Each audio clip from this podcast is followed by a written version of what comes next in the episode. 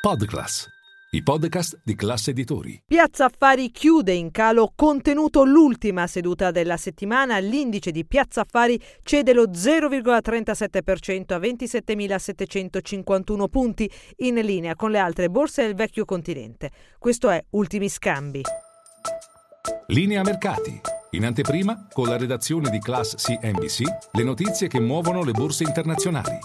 Sul fronte macroeconomico i prezzi alle importazioni negli Stati Uniti sono scesi dello 0,2% a livello mensile nel mese di gennaio. I prezzi al netto dei prodotti petroliferi sono invece aumentati dello 0,2% su base mensile.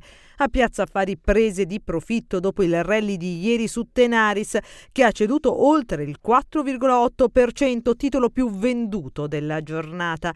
Giù recordati su cui Barclays ha ridotto il giudizio a sottopesare. In evidenza invece TIM più 2,5% su cui l'attenzione resta alta, sempre sul tema della rete, con le indiscrezioni giornalistiche che indicano in domenica la data del Consiglio di amministrazione della Cassa Depositi e Prestiti per il rilancio sull'offerta di KKR.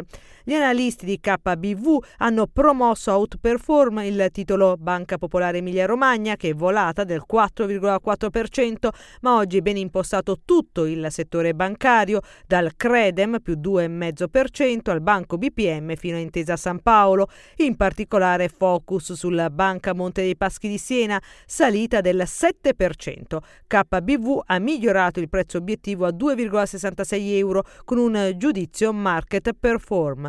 Banca Ifis, da parte sua, ha segnato un progresso del 4%, complice la promozione a titolo che farà meglio del mercato da parte di Intermonte. Sull'EGM, infine, ancora rally per Biomed, balzata dell'11,6% dopo quattro giorni consecutivi di forti rialzi. In scia la notizia che la società, una società di biotecnologie nel settore dell'healthcare, attiva nel settore della diagnostica, ha sottoscritto un accordo di distribuzione mondiale con durata pari a due anni per i prodotti della gamma HPF Selfie con Elite Tech Group.